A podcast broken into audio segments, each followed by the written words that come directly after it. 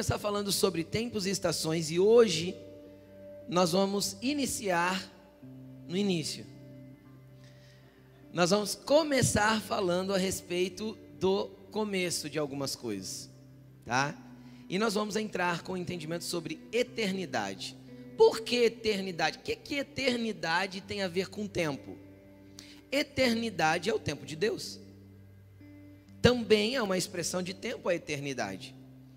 Diferente do que se manifesta aqui, ela também é uma expressão de tempo. Então, eternidade é o tempo no qual Deus está inserido.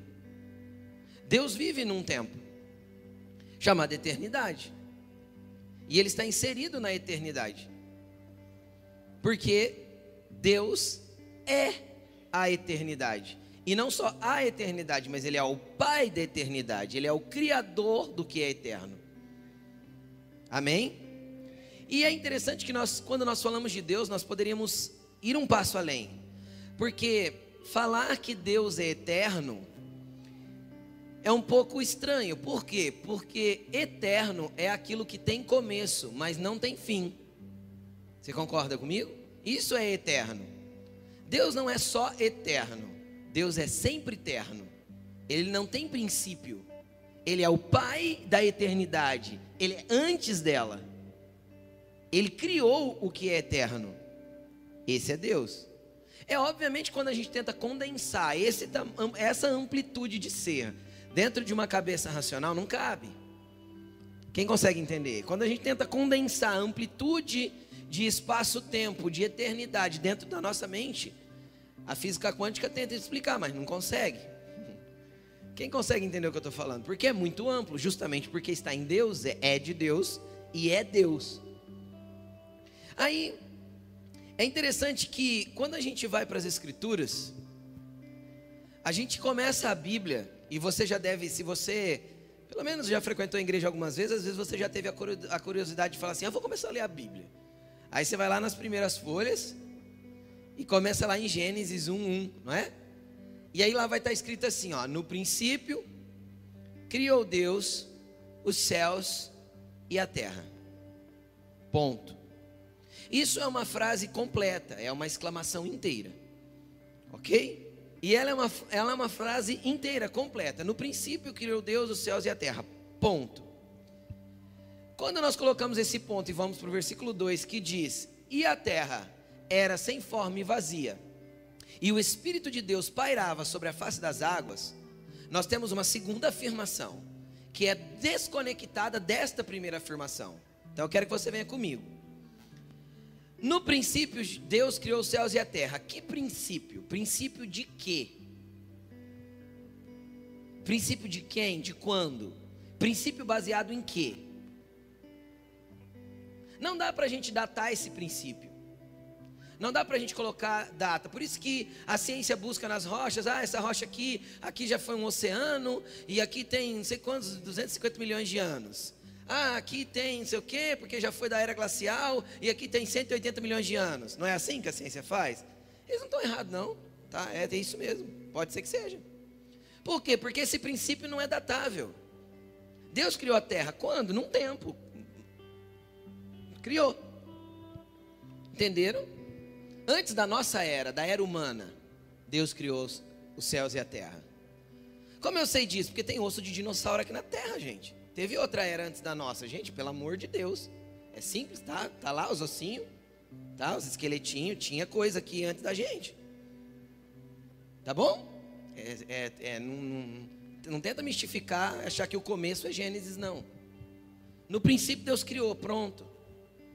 Aí o versículo 2 traz uma segunda afirmação do estado na terra naquele momento, naquele entendimento que Moisés estava tendo. Foi Moisés que escreveu Gênesis. A terra era sem forma e vazia, o Espírito de Deus parava sobre a face das águas. O que deixou a terra sem forma e vazia? No meu entendimento, a queda de um meteoro chamado Lúcifer. Então ele desceu para cá, lançado por Deus como um banimento do céu, porque Ezequiel deixa isso claro, que Jesus disse: Eu vi Satanás cair do céu como uma estrela. Eu vi, Jesus disse, porque Jesus era desde o princípio. Não, desde antes do princípio. Então, Jesus viu Satanás ser banido do céu. E ele falou: Eu vi Satanás cair do céu como uma estrela. Jesus afirmou isso. Então, o meu entendimento é que ele caiu aqui, destruiu tudo o que tinha. Então, aí vem o vislumbre que Moisés teve: uma terra sem forma e vazia. Vamos partir do pressuposto que Deus não cria nada sem forma e vazio, porque tudo que Deus cria é perfeito. Então Deus começa a organizar a terra, e você vai perceber em Gênesis 1, e os curiosos, eu sei que vai chegar em casa vai ler, que Deus não cria a terra em Gênesis 1 e nem cria a água, já está lá. Ele fala assim: ó, produz a terra, produz a água, a água e a terra já estão, porque a terra foi criada no princípio, milhões de anos atrás. Então Deus vem organizando a terra e trazendo vida para ela, porque ela estava sem forma, vazia, sem vida. E aí, no último dia dessa organização, ele cria alguém, a sua imagem, conforme a sua semelhança. Então, se você é evolucionista, você crê que você era um ser microscópico, que você virou uma mebinha lá dentro da água, aí saiu para fora parecendo um girinim, passou a respirar, e foi evoluindo, virou um sapo, e foi, e virou um macaco, e do macaco veio você, o buraco da cadeira serve para enfiar o rabo, se caso precisar. Mas você não veio disso, porque Deus te criou a imagem e semelhança dele. O homem não evoluiu. Na verdade, o homem vive quase uma involução. A evolução é o contrário, na, na, na sua forma de pensamento da existência de Deus. Mas, nós somos criados. Sem um ser criativo, é impossível ter o, a, estrutura de ecossistema que nós temos. Isso aí até cientistas afirmam. Mas vamos continuar. Por que, que eu estou falando tudo isso? Porque Deus sempre existiu. E nós vivemos uma era dentro da existência de Deus.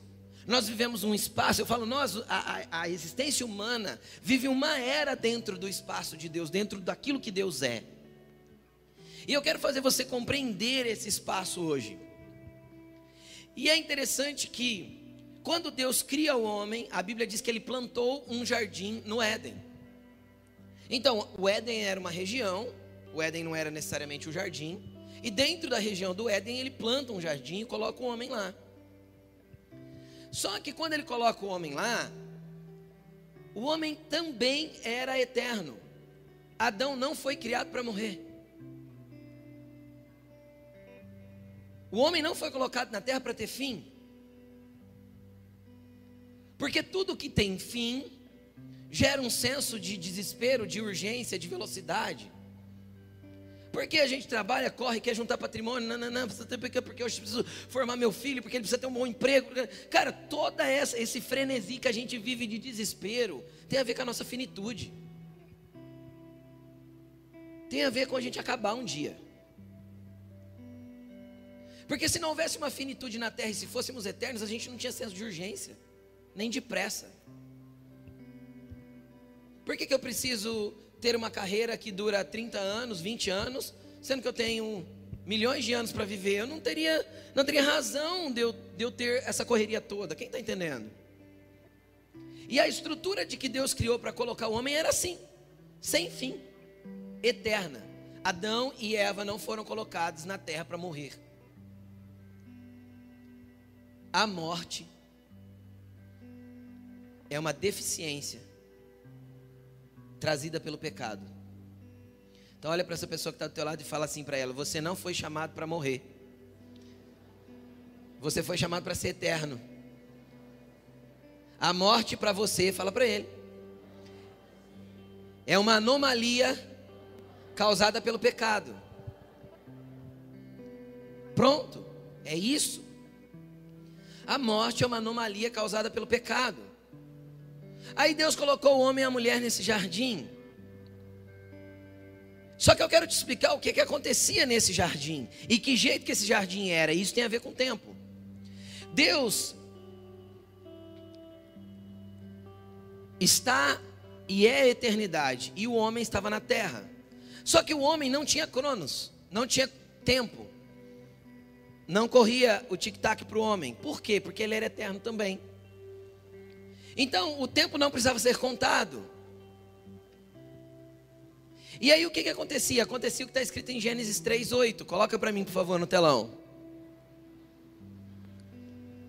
Ouvindo o homem e a sua mulher os passos do Senhor Deus que andava pelo jardim, quando soprava a brisa do dia, esconderam-se da presença do Senhor entre as árvores do jardim. Deixa aqui.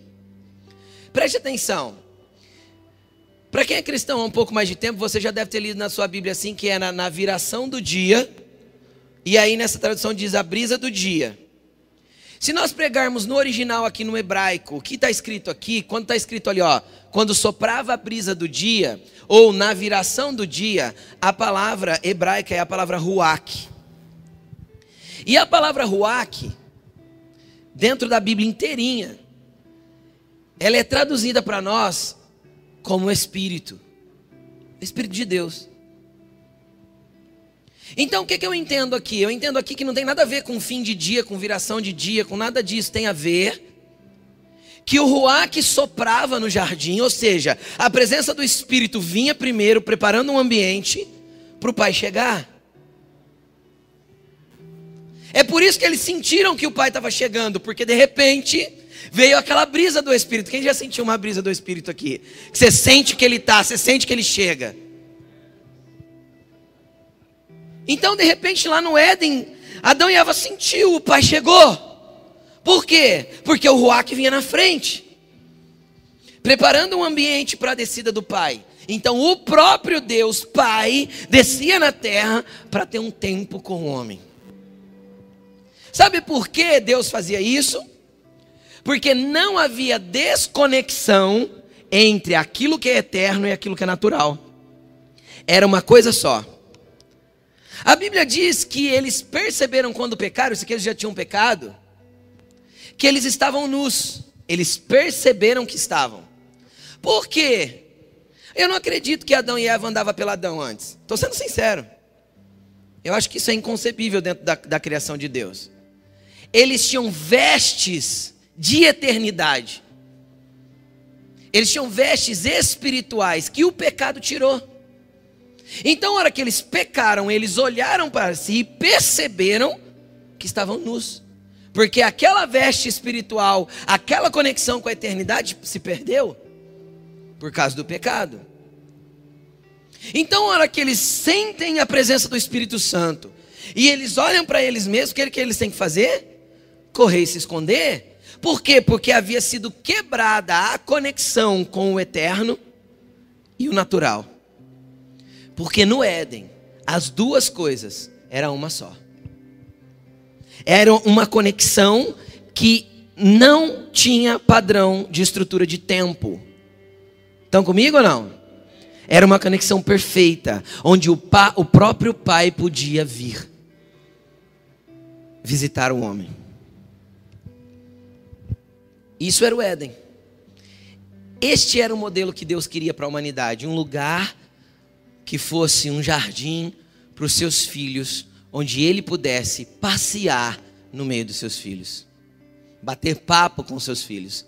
Deus nunca quis estar num trono dando ordens. Ele não precisa disso. Ele não tem carências, sede de poder.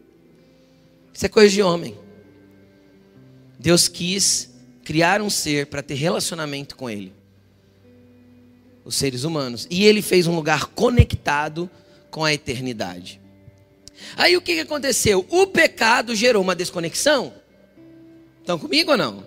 E o que, que Adão e Eva pecou? Ah, Adão e Eva comeu a maçã. Gente, aquela região nem é propícia para nascer maçã, tá bom? Mas era o jardim de Deus, pode ser que nascia. Mas a Bíblia não diz que fruto que é, tá bom? A Record colocou um fruto azul. Né? Mas não sabemos que fruto que é, mas independente eu quero te explicar que o problema não foi comer o negócio, o problema foi desobedecer. A árvore estava ali no meio, era só para provar o coração do homem se ele seria obediente ou não.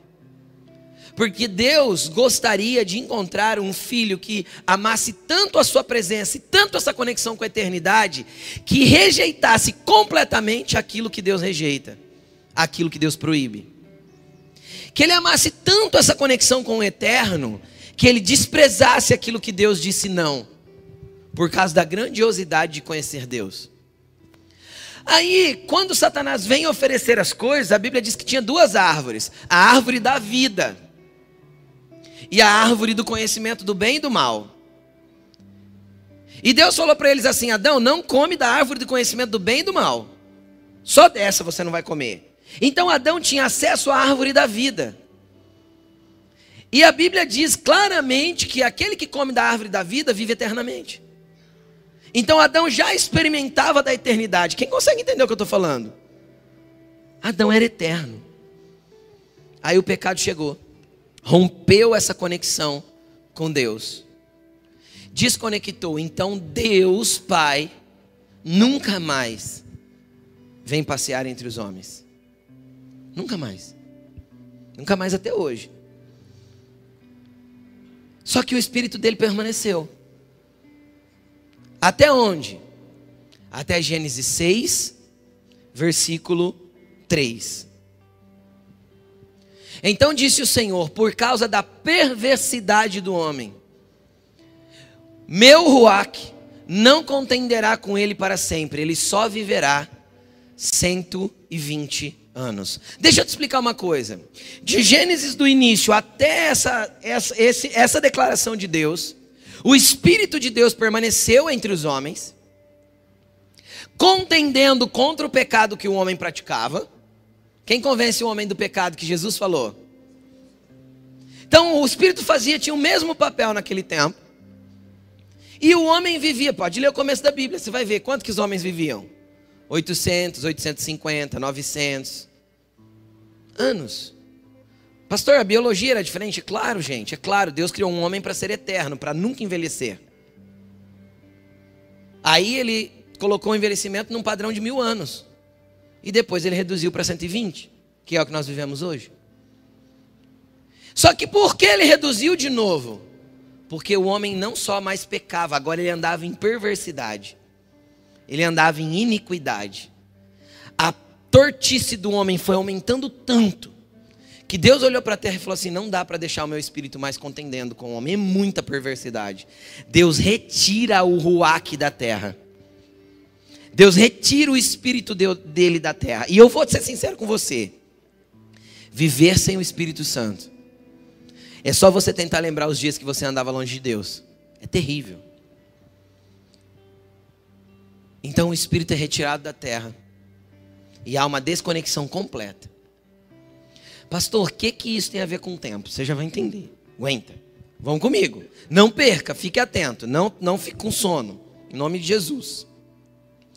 Aconteceu que isso foi uma anomalia e a gente vê a iniquidade do homem crescendo a cada dia. Se você ler Gênesis, você vai achar ali assassinato. Se você ler Gênesis, você vai achar promiscuidade sexual, que é Gênesis 6. De todo tipo de promiscuidade. Quando nós chegarmos em Gênesis 10 e 11, nós vamos encontrar idolatria, os primeiros altares idólatras oferecidos a um Deus que não é o nosso Deus. E a gente vai ver a perversidade do homem crescendo, crescendo, crescendo. Então Deus vem, bagunça a língua deles, eles se espalham pela terra. Para quem gosta de ciência, Gênesis fala sobre a Pangeia, tá? A terra foi separada nos dias de Lameque, acho que é. Está escrito. Depois que Deus espalha os homens pela terra, então a terra é espalhada é desconectada de um único continente. Está tá tudo na Bíblia, tá, gente? Tudo que a ciência fala está aqui, depois a gente mostra para vocês um dia. E aí o que, que aconteceu? Aconteceu que o homem entrou nisso que a gente conhece, degradação moral. Só que Deus tinha um plano. Porque Deus não queria perder seus filhos. Não para o pecado, nem para Satanás. Então o que, que acontece? Deus cria um plano e um dia ele revela esse plano para um profeta. Quer ler comigo? Isaías 53, versículo 4 ao 6. Coloca para mim aí. Qual era o plano de Deus? O plano de Deus é que certamente Ele tomaria sobre si as nossas enfermidades. Porque o pecado também gerou a, as mazelas humanas. Se não havia morte, não havia enfermidade. Vocês conseguem entender isso? É difícil entender porque a gente nunca viveu. Mas é isso. Então, que, que Jesus veio fazer? Ele verdadeiramente tomou sobre si as nossas enfermidades e sobre si levou as nossas doenças. Contudo, nós o consideramos castigado por Deus e por Deus atingido e afligido. Mas ele foi transpassado por causa das nossas transgressões, e ele foi esmagado por causa das nossas iniquidades. O castigo que nos trouxe a paz estava sobre ele, e sobre as suas feridas nós fomos curados. Todos nós, como ovelhas, nos desviamos, cada um se voltou para o seu próprio caminho, e o Senhor fez cair sobre ele a iniquidade de todos nós. Então o homem se desconectou por completo de Deus e tudo isso aconteceu sobre Jesus. Ele veio como homem, porque Jesus teve que vir como homem. Jesus teve que vir como homem para viver aqui e provar para o reino espiritual, para a eternidade, que é possível viver sem pecado. E ele viveu. E ele viveu, e mesmo vivendo sem pecado, ele foi condenado como pecador. E condenado como pecador, ele levou sobre ele a minha culpa, a minha iniquidade, a minha maldade, a minha perversidade, a minha promiscuidade. Ele levou. Então ele morre. E quando ele morre, ele vence aquilo que condenou o homem. A primeira coisa que ele vence, ele, Jesus, vence é aquilo que condenou o homem à morte. Com três dias ele levanta vitorioso e derrota a morte na sua própria vida, na sua própria carne. E ele levanta vencedor contra a morte. E quando ele levanta vencedor contra a morte, com um corpo glorificado, ele começa a se encontrar com os discípulos e dar algumas instruções. E é aí que eu quero começar fazer você entender algumas coisas que Jesus fez quando essa parada aí aconteceu. Vai comigo para Atos capítulo 1, versículo 6. Atos 1, 6. Vocês estão entendendo até aqui? Eu dei uma voltona para chegar onde eu queria chegar.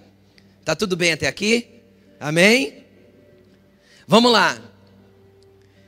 Então, os que estavam reunidos lhe perguntaram: tinha Jesus ressurreto, corpo glorificado, não mais um humano comum, mas aquele que venceu a morte com um novo corpo.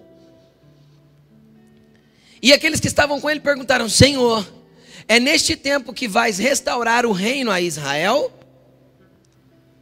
O que, que eles perguntaram aí?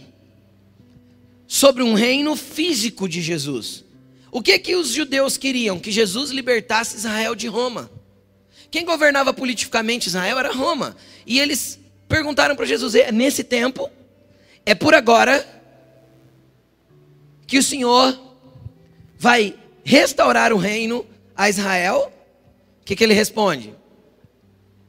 Lhes, ele lhes respondeu: Não compete a vocês saber os tempos ou as datas. Em outras traduções vai estar os tempos ou as épocas que o Pai determinou ou estabeleceu pela sua própria autoridade. Então o que, que eles estão falando? Preste atenção, o que, que Jesus está explicando para eles? Olha, o tempo, da restaura... o tempo da restauração do reino a Israel não cabe a vocês saberem. Mas, mas, mas, receberão poder ao descer sobre vocês o Espírito Santo, para quê? Para vocês serem minhas testemunhas. Em Jerusalém, na Judéia, Samaria e até os confins da terra. Vem comigo agora que eu quero explicar todo esse negócio. Deus vive num tempo chamado eternidade, que lá no grego é a palavra aion. Fala para o teu irmão assim, aion, fala para ele. Como que aion está traduzido no dicionário? Só para você entender. Aion, dicionário grego, para sempre uma idade ininterrupta, tempo perpétuo, eternidade, período ou tempo ininterrupto. Esse é o significado de Aion, eternidade, para sempre, sem fim. Onde Deus vive? Deus vive nesse ambiente. E eu quero que você venha entender uma coisa aqui comigo. Como que eu te explicaria o ambiente de eternidade? Para ficar fácil de você entender. Quem já viu um símbolo de infinito? Não é um oito deitado? Imagina então que o tempo de Deus é como um símbolo de infinito. Não tem uma linha cronológica. Não tem começo, meio e fim. Passado, presente e futuro para Deus é uma mesma coisa. O entendimento de Pedro a respeito desse tempo de Deus foi dizer assim: olha, um dia para Deus é como mil anos, e mil anos como um dia. Ou seja, não tem como mensurar na nossa mente cronológica aquilo que é o lugar que Deus existe, e que Deus transita, e que Deus habita, e como ele se move. Porque é mais ou menos como se fosse um, um, um, um, ambiente cíclico, sem data prevista, sem tempo determinado, é eterno. Para Deus, início, fim, começo, meio é uma coisa só. É a gente que não entende isso. Mas é assim o lugar que Deus habita. E esse é o lugar da eternidade. E esse lugar era conectado com a terra. Entendem? Por isso que você vai ler Gênesis 1, vai estar escrito assim: fez Deus, tarde e manhã, o primeiro dia. Primeira vez que eu li isso na minha vida, que eu era um adolescente, eu falei assim: como tarde e manhã? Como que Deus fez a tarde e depois fez a manhã para ser o primeiro dia? Justamente porque concepção de eternidade não se encaixa na linha cronológica. Quem está entendendo o que eu estou falando? Porque Deus vive nesse ambiente de eternidade. O. E nós? Nós vivemos no Cronos. Então existe um tempo infinito e cíclico onde Deus habita. Pegou? E existe aqui embaixo uma linha reta chamada Cronos. Imagina uma régua. Se você entrar no Google e coloca assim, ó, por exemplo, linha cronológica da história do Brasil. Aí você vai ter uma linha reta com vários pontinhos importantes dentro dessa linha, não é assim? Aí tem lá descobrimento, não é? Nananã, dia do Fico, dia da Inconfidência Mineira, dia não sei o que, morte Tiradentes, não é assim? E você vai ter alguns pontos dessa linha que são marcantes. E se eu pegar a minha linha cronológica e você pegar a sua, você também vai ver umas, alguns pontos marcantes. Primeiro dia do teu nascimento. Certo? Você celebra todo ano, isso é linha cronológica. Todo ano você faz um ciclo, volta na mesma, no mesmo ponto da linha cronológica, chamado aniversário. Estão comigo ou não? E aí você celebra o dia que você casou, você celebra o dia que você teve filhos, você celebra os pontos marcantes e importantes da sua vida. Sim ou não? Não são datas, são pontos dentro de uma linha reta. Então Deus vive aqui, ó. E nós vivemos aqui, ó. Pegou? Porque nós temos finitude. Estão comigo?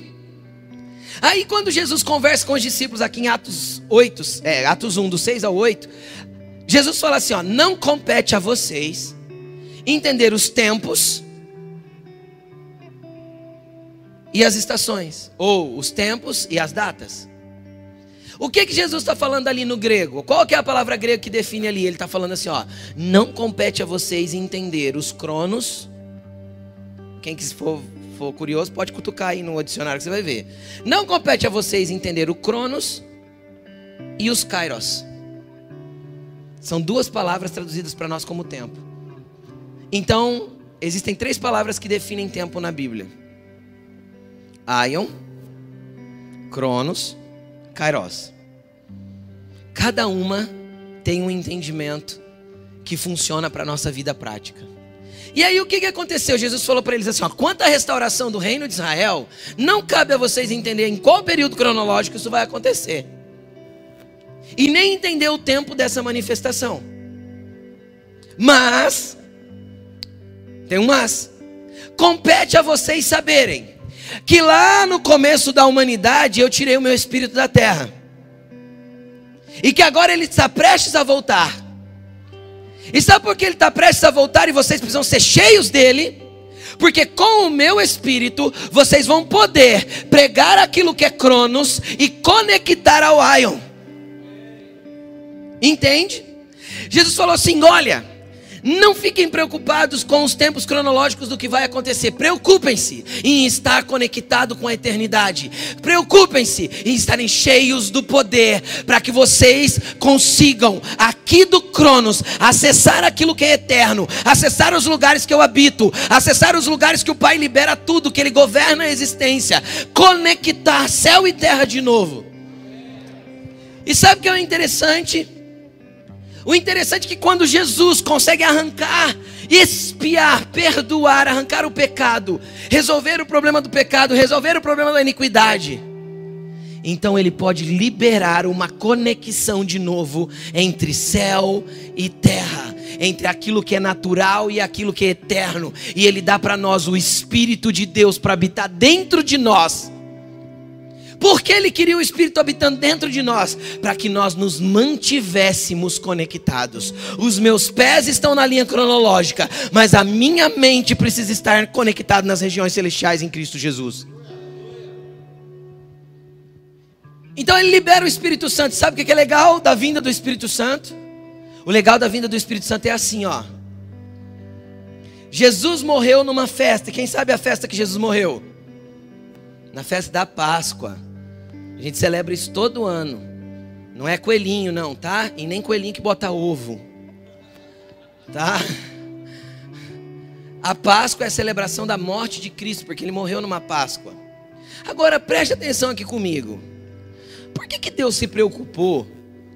Vem comigo. De colocar Jesus para morrer numa Páscoa. E ele esperou 50 dias para chegar à festa de Pentecostes. Porque o nome Pentecostes vem de Penta, 50. Era uma festa que acontecia 50 dias após a Páscoa. Acontece ainda em Israel. Que é a festa das colheitas. É quando os israelitas pegavam os primeiros frutos, frutos das suas plantações e traziam até Jerusalém para oferecer ao Senhor. Aí Jesus morre numa Páscoa. 50 dias depois, no Pentecostes, o Espírito Santo vem. Porque Deus, preste atenção no que eu vou falar. Deus ama marcar a linha cronológica dos homens com eventos que impactem a vida do homem com relação a quem ele é. Então, o que é isso? Que tempo é esse de quando Deus manifesta alguma coisa? É o Kairos. Se a gente pegar no, no grego, a tradução de Kairos vai estar assim, ó, tempo oportuno da manifestação de Deus. Um tempo de oportunidade para que Deus manifeste alguma coisa. Então entenda uma coisa: você vive uma linha cronológica. Só que Deus tem alguns momentos que Ele marca na tua vida para virar algumas coisas. Tem ou não tem? Não teve um dia que você foi impactado pela glória de Deus de um jeito tão grande e tão forte que você nem, nem merecia e você começou a chorar e você falou: Deus, tem alguma coisa acontecendo aqui. Quem já sentiu isso? Quem foi impactado num dia que foi sobrenatural e você não conseguiu nem explicar o que estava acontecendo? Sabe o que estava acontecendo ali? Estava acontecendo que na tua linha cronológica, no teu tempo de vida, Deus escolheu aquele momento para abrir um kairos, abrir uma fenda da manifestação dele, conectar o teu cronos com o ion dele, derramar uma chave de oportunidade, uma virada na tua vida, uma manifestação para que alguma coisa da eternidade mexesse com o teu interior. Então ele fez isso nas festas, por quê? Porque ele não queria manifestar o kairos dele um kairos tão importante, uma manifestação tão importante como a morte de Cristo e a vinda do Espírito Santo, as ocultas. Então o que, que Deus escolhe? Dia de festa, onde Jerusalém estava lotado. Deus falou assim: não, esse kairos não é individual, esse kairos é coletivo. Esse kairos é uma resposta para o pecado do homem. Esse kairos é uma resposta para o inferno. Meu filho vai morrer no meio de uma festa, vai pagar o preço da expiação por todo mundo, o preço do pecado para todo mundo. E o meu espírito vai voltar a passear entre eles em outra festa, porque aí as línguas que foram confundidas por causa do pecado, agora o meu espírito pode conectar. E se lê Gênesis, se lê Atos 2, versículo 1, o que, que aconteceu? E cumprindo-se o dia de Pentecostes, coloca aí. E cumprindo-se o dia, o tempo de Pentecostes, estavam todos reunidos no mesmo lugar. Atos 2, versículo 1. Estavam todos reunidos no mesmo lugar, e de repente, versículo 2: Veio do céu um som, como de um vento impetuoso, e encheu toda a casa onde eles estavam assentados, ou todos os lugares, todo lugar que eles estavam reunidos. Versículo 3. E viram o que parecia línguas de fogo, e se que foram separadas e pousaram sobre cada um deles. E eles começaram a falar o quê? Todos foram cheios do Espírito Santo e começaram a falar em outras línguas, conforme o Espírito lhes capacitava. E se você continuar lendo o texto, você vai perceber que tinha gente de toda a língua, povo, nação em Jerusalém, e cada um ouvia as maravilhas de Deus na sua própria língua. Sabe o que é isso? Isso é uma resposta de Deus dizendo assim: vocês bagunçaram tudo, eu organizo tudo porque o meu espírito vem para marcar a humanidade e trazer ordem à desordem que vocês criaram. O meu espírito veio para trazer ordem à bagunça que vocês fizeram com a iniquidade de vocês. E eu não vou fazer isso sem vocês. O meu espírito não vai descer para habitar em coisas. Não tem mais como lá no Velho Testamento que era sombra. Não tem é, candelabro ungido, mesa ungida, não tem púlpito ungido, não tem microfone ungido. Tem filho ungido. Tem filho cheio do poder de Deus. Tem filho que carrega o Espírito Santo, que tem o pé aqui na terra, mas é um portal de conexão com a eternidade. Sabe o que você é? Você é alguém que carrega o Kairós de Deus por onde você for. Você é um portal de Deus para onde você chegar. Aqui, ligadinho no crono com os pés, mas com a mente voltada para aquilo que é eterno. Então, o lugar que você entrar, o tempo de Deus pode se manifestar ali na vida de alguém. No lugar que você entrar, curas podem acontecer. Por quê? Porque você é um filho de Deus capacitado pelo Espírito para conectar céu e terra de novo. Aí a gente gosta de cantar, né? Céu e terra se encontram. Não é? Sabe aonde o céu e, terra, o céu e a terra se encontram? Em nós. Em nós. Deus escolheu a gente para ser a conexão entre Aion e Cronos. Deus escolheu a gente para ser testemunha dos Kairos dele aonde a gente for. Porque nós podemos encontrar uma pessoa na rua e a gente ser o portal do Kairos de Deus para o Cronos dela. Nós podemos ser aqueles que vão intervir na cronologia de alguém para marcar uma data que vai mudar a vida dela para sempre. Deus vive no Aion, nós no Cronos. Só que o Espírito Santo de Deus que está dentro de nós, que voltou para a terra, para resolver os problemas daqui, nos conectou nessas duas realidades. Aí eu entendo Paulo, quando ele fala assim: ó,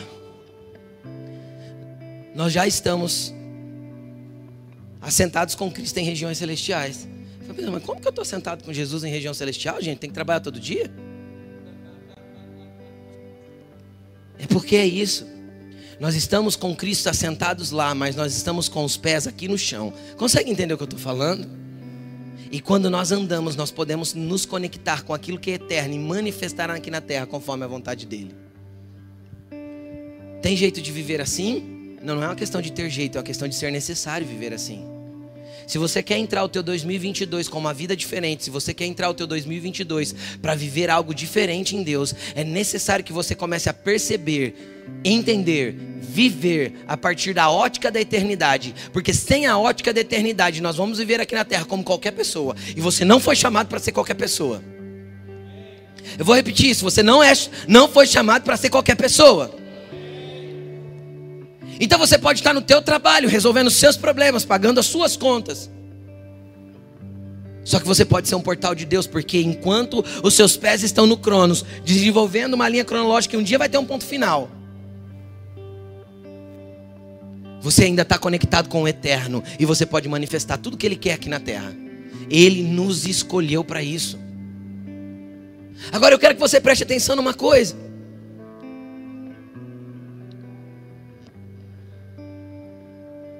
Quando a gente pensa em eternidade, a gente tem uma mentalidade medíocre de pensar assim: aí eu aceitei Jesus, agora eu sou salvo. Então, quando eu morrer, eu vou para o céu. Deixa eu te explicar uma coisa: a vida eterna, você não conquistou, você não vai conquistar quando você morreu, quando você morrer. A vida eterna você conquistou o dia que você aceitou a Cristo. Sabe por que você conquistou a vida eterna quando você conheceu a Cristo? Porque Ele já te conectou com a eternidade. Então, quem fala que tem vida eterna, mas é desconectado da eternidade, questione se é a tua vida eterna. Se você diz que tem vida eterna nele, mas não é conectado com aquilo que é eterno, qual é o nível de eternidade que você vive? Porque às vezes a gente tem a mente medíocre de esperar assim, vamos esperar acabar aqui, quando acabar aqui a gente começa lá. É um erro. O apóstolo Paulo olhou e falou assim: a morte para mim é lucro. E por que o apóstolo Paulo vinha a morte como lucro? Ele via a morte como lucro porque a mente dele já era conectada ao eterno. Se eu já sou de lá, o meu anseio é estar lá, não ficar aqui. Mas enquanto eu for necessário aqui, eu quero ser usado aqui para manifestar o que é de lá. Aí a Bíblia diz que um dia ele teve uma experiência espiritual, ele foi arrebatado. Ele ainda fala assim: ó, se no corpo ou fora dele eu não sei. Mas eu fui. E eu vi coisas lá em cima que eu não consigo nem descrever. E aí foi me dada a oportunidade de ficar lá ou de voltar. E ele respondeu para o Senhor assim: Se eu ainda for útil lá embaixo, eu volto. Mas eu prefiro estar aqui. E Jesus mandou ele de volta. Porque Deus quer filhos úteis aqui na terra. Deus quer filhos que manifestem a glória dele aqui na terra. E a glória dele está nos lugares celestiais. E nós temos que andar conectados com esses ambientes do Espírito para que nós possamos manifestar aqui na terra o que Deus tem. Porque Ele é o nosso Pai. Então não dá para a gente ficar andando, vivendo a vida aleatoriamente. E aí de domingo a gente lembra que a gente tem que vir na igreja. Quando dá. Porque se tem a festa do parente, então não vou. Se tem alguma coisa para fazer, também não vou. Se tem uma final boa de campeonato, deixa. Vou na igreja não. Quem já catou um celular, deixou ele descarregar até o fim, deixou uma semana parado e depois plugou ele na tomada? Quanto tempo ele demora para acender a luzinha da logomarca lá do, do, do, do aparelho? Uns 10 minutos, não é? Aí você vem na igreja, você se conecta uma vez por semana e quer ser funcional para Deus? Quer que a tua vida seja diferente? Fica, fica descarregado a semana inteira. Fica fora da tomada a semana inteira. Porque não é porque você precisa se carregar que você não tem bateria. Jesus não te deu bateria, Jesus te fez para andar conectado.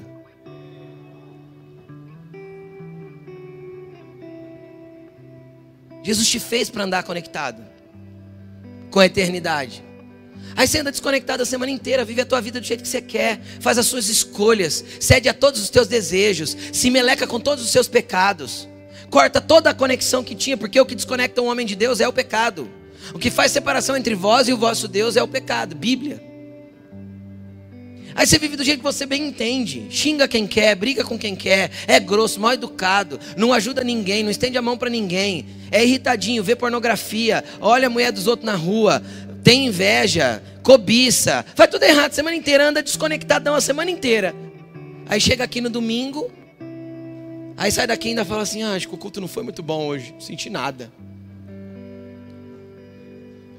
Se a gente pegasse um fio 360 volts ali do relógio e pusesse nas tuas pernas, para ver se alguma coisa acontecia. Porque você anda longe do jeito que você quer a semana inteira. Só que chega aqui você quer uma experiência sobrenatural.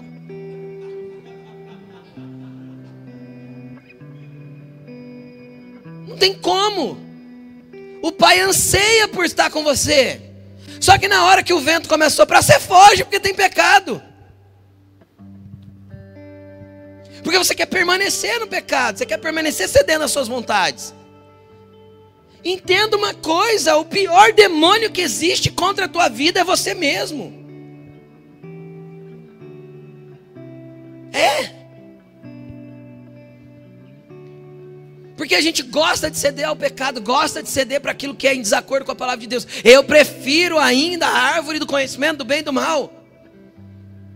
Tenha da vida eterna do lado. Não, mas vamos nessa aqui, porque parece ser mais agradável sem se importar com as consequências da, de, da desconexão.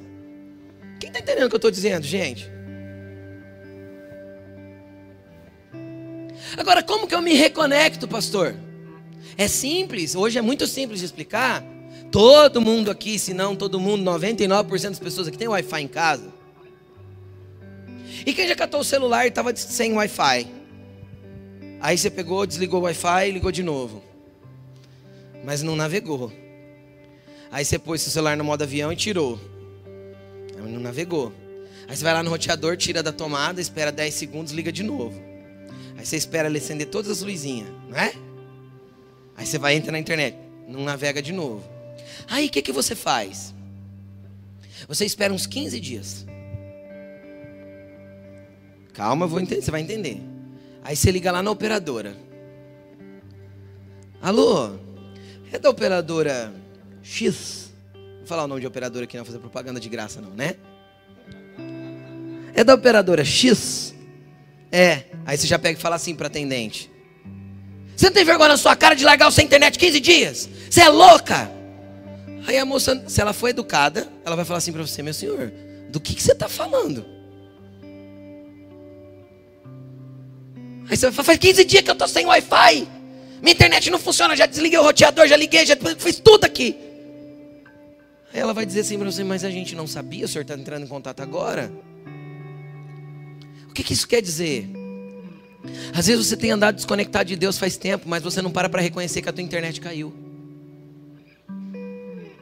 Você não olha para Deus e fala assim: oh, Deus está desconectado porque eu cortei a conexão.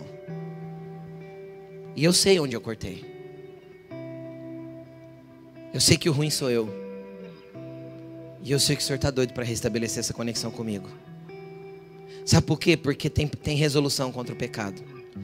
Chama confissão e arrependimento. Essa é a ligação que você faz na operadora. Às vezes demora um pouquinho, é chato. Às vezes é chato confessar, reconhecer que errou. Mas vai ter um espírito dentro de você falando assim: Eu estou te convencendo porque eu quero te reconectar com o Ion de novo. Porque a eternidade precisa de você manifestando o reino de Deus aqui na terra. A eternidade quer te encher de novo, para que você agora ande revestido da eternidade outra vez, manifestando tudo que eu tenho aqui. Jesus quer te reconectar. E eu vou te falar uma coisa.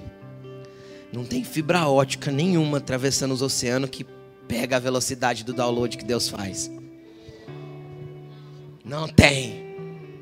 Por quê? Porque Deus nos faz entender as coisas antes delas serem. Quando você vai escrevendo no Google, ele já vai dando sugestão, sabe?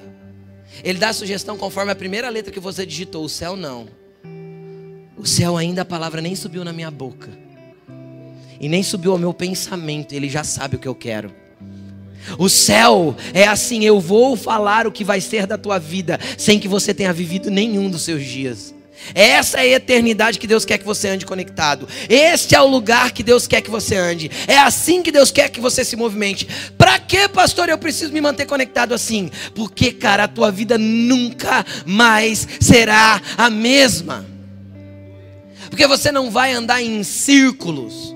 O problema de nós andarmos em círculos e termos que viver experiências ruins de novo, passarmos por provações do mesmo jeito. Quem teve o desprazer de passar aqui pela mesma provação, mesmo que eu diga o conceito de provação duas vezes, é terrível.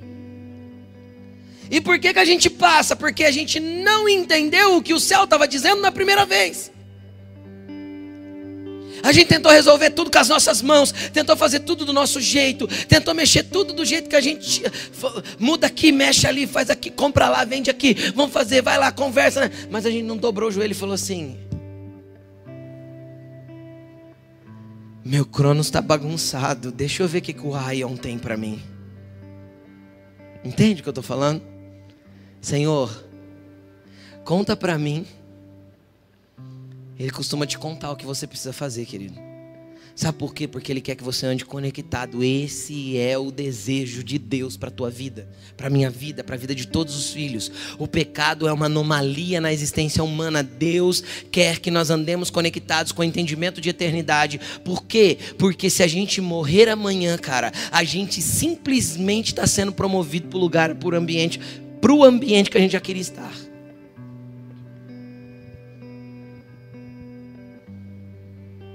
Gente vê a morte como uma anomalia. E é. Só que eu vou te contar uma coisa. Olha para essa pessoa linda que está perto do teu lado e fala assim para ele: Você não vai ficar morto para sempre.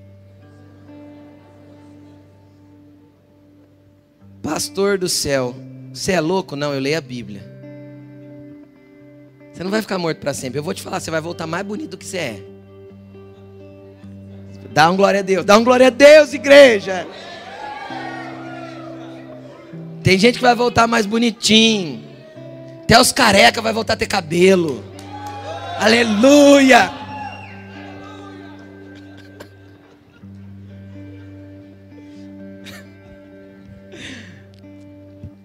O que, que vai acontecer? Deixa eu te contar uma coisa. Deus tem um plano. E ele já contou o plano na Bíblia. Lembra que eu falei que a gente vive num espaço do tempo de Deus, numa era do tempo de Deus? Lembra que eu falei? Quer ler comigo? Mateus 28, versículo 19 e 20. Olha que interessante, isso aqui foi antes de Jesus ir para o céu de volta. Ele morreu, ressuscitou, ficou 40 dias. E no final desses 40 dias, ele conversou aquela conversa de Atos lá que a gente leu. Não compete a vocês saber a, os cronos e os kairós tal. E aí ele pega e dá essa ordem aqui para os discípulos também, ó. Portanto, vão, façam discípulos de todas as nações, batizando-os em nome do Pai, do Filho e do Espírito Santo ensinando-os a obedecer tudo o que os ordenei, tudo que ordenei a vocês, e eu estarei para sempre com vocês até o fim dos tempos. Eu quero que você entenda isso aqui no original. Ele diz assim, ó: Eu estarei aionos com vocês. O aionos é o para sempre, é uma derivação do aion, tá bom? Até a consumação, e a palavra consumação no grego é a palavra né, sunteleia, que significa ato ou efeito de completar. Então ele disse assim: Ó, eu estarei com vocês para sempre, até que se complete o Aion. Tempos ali é Aion. O que, que Jesus está falando? Eu vou ficar junto com vocês. Eu estou indo agora para o céu de novo, mas eu vou permanecer com vocês até que haja uma completude, até que esteja completo o ambiente eterno que eu quero criar na terra, o ambiente de eternidade que eu quero manifestar em vocês. Eu vou liberando para você. Então veio o Espírito Santo, veio a conexão, veio tudo que eu já expliquei. Mas existe um momento que isso vai se completar. E Jesus vai estar conosco até que tudo se complete. Até que o Aion esteja completo para com os homens. E como que era completo? Como lá no Éden. Pegou? Vem comigo para 1 Coríntios 15, 21 agora. 1 Coríntios 15, 21 visto que a morte veio por meio de um só homem, Adão, sim? A ressurreição dos mortos, também a ressurreição dos mortos, veio por meio de um só homem, Jesus. Pois da mesma forma que em Adão todos morrem, em Cristo todos serão vivificados. Mas cada um por sua vez. O que, que a gente está explicando? Ó, não é todo mundo de uma vez. Cristo, o primeiro, já foi. Cristo ressuscitou dos mortos, teve o corpo glorificado, teve o corpo morto vivificado, foi um corpo diferente, foi. Os discípulos não reconheceram, mas quando ele falou, foi ele. Depois, quando? Quando ele vier os que lhe pertencem. Os que estão com a mente já no Ion, os que já andam com a perspectiva da eternidade, os que já estão conectados com aquilo que é eterno. Os que estiverem vivos serão arrebatados para encontrar com eles nos ares e passarão pelo processo de vivificação. E os mortos virão ressurretos junto com ele, junto com a galera toda que vai vir com milhares e milhares de anjos, ele montado no seu cavalo branco, e o pau vai vir quebrar aqui na terra. Todo mundo vivo. Vivo, vivo, corpo. de volta, vivificado. Vamos continuar. Então virá o fim. Quando? O que, que acontece no fim? Quando ele, Jesus, entregar o reino a Deus, o Pai, depois de ter destruído todo domínio, toda autoridade e todo poder. Deixa eu te explicar uma coisa. Jesus vai voltar. E ele vai voltar para cumprir o que, os, o que os discípulos perguntaram: Quando tu restaurarás o reino a Israel? Ele falou: Isso aí está na autoridade do Pai. Só que vai chegar um dia no Cronos, e de verdade eu acho que vai ser numa festa também. Só um palpite. Só um palpite que vai ser numa festa também. E Jesus vai chegar lá em Jerusalém com a galera toda tudo com o corpo glorificado e vai falar assim: agora isso aqui é meu. E é isso aqui, não é só Jerusalém, não, é a terra inteira. E ele vai pôr ordem na bagaça inteira aqui. E aí, cara, deixa eu te explicar uma coisa: sem morte, sem dor, sem choro, sem mágoa, sem fome, sem mazela, sem angústia, sem nada do que é a mazela humana, porque a mazela humana é criada por causa do pecado. Então ele restaura tudo, ele destrói todo tipo de domínio, todo tipo de autoridade, todo tipo de poder que é contra ele, que é contra aquilo que é eterno. Depois que ele destruiu tudo, sujeitou a tudo, mil anos reinando, uh, ele pega tudo aqui, chega no pai e fala assim: Pai, é, pode vir, seu jardim está pronto de novo.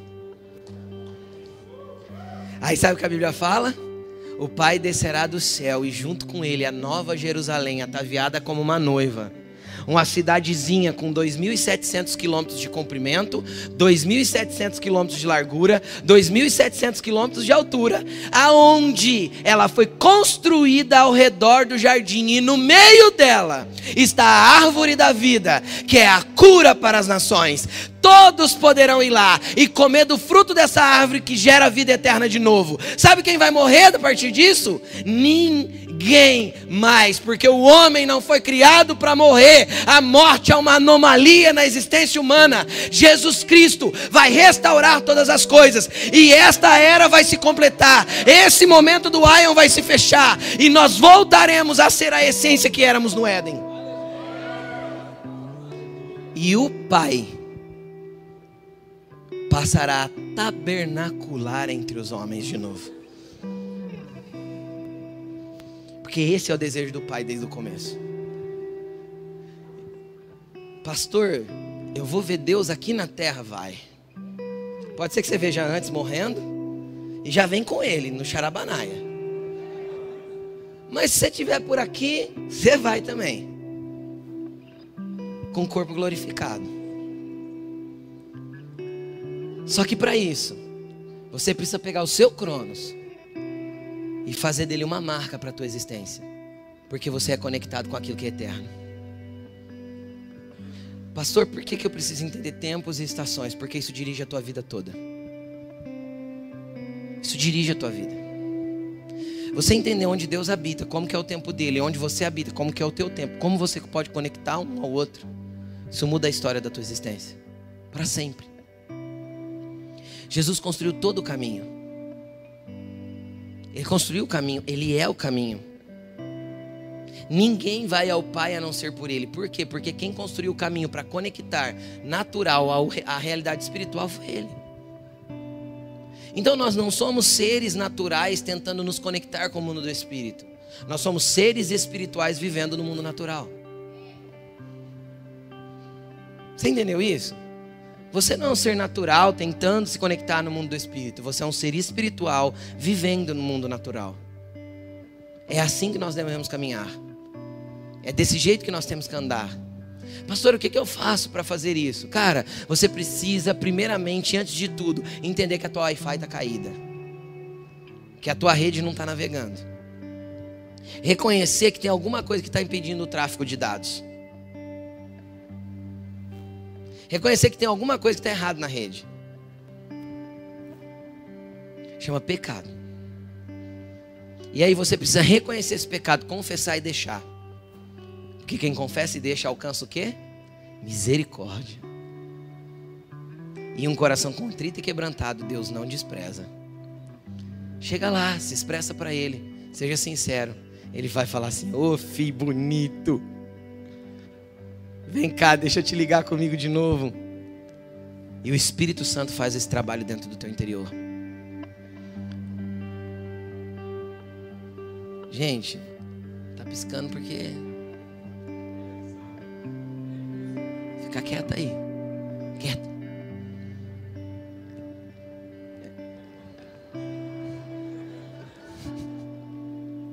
Coloque-se de pé. Essa noite é noite de cedo, Senhor. Eu queria deixar aberto aqui algo para vocês. Deixei isso de manhã e vou deixar de novo. Eu sei que é um assunto amplo e às vezes gera muitas dúvidas. Mas o que eu quero que você entenda nessa noite é que você pode andar conectado com aquilo que é eterno, com aquilo que é espiritual. Deus tem prazer em ter relacionamento com você, em falar com você, em fazer você entender as coisas antes que elas aconteçam. Deus tem prazer em comunicar o que Ele quer fazer na terra para a tua vida. Deus tem prazer em andar com você, porque Ele te criou para isso para ter relacionamento com você. Então, esse, essa é a verdadeira chave do entendimento desta base que nós construímos hoje. Só que eu sei que pode surgir algumas dúvidas e eu quero deixar aberto para vocês. Se você tem alguma dúvida, tem alguma pergunta, pode mandar lá no direct do meu Instagram a tua dúvida que eu te respondo. Entra lá no meu Instagram, coloca lá no direct, manda para mim que eu, eu, eu te ajudo a entender algumas coisas. Agora, acima de tudo, cara, lembra quando os discípulos quiseram entender a restauração do reino, o que, que Jesus falou? Não se preocupe em entender sobre a restauração do reino agora. Preocupe-se em estar conectado. Não se preocupe em entender, preocupe-se em estar cheio de poder.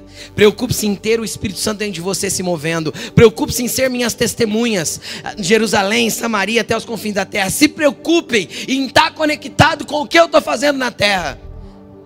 Levante a mão para o alto e ore essas, essas palavras que eu vou te dizer. Senhor, eu quero ser participante do que o Senhor está fazendo sobre a terra nesses dias.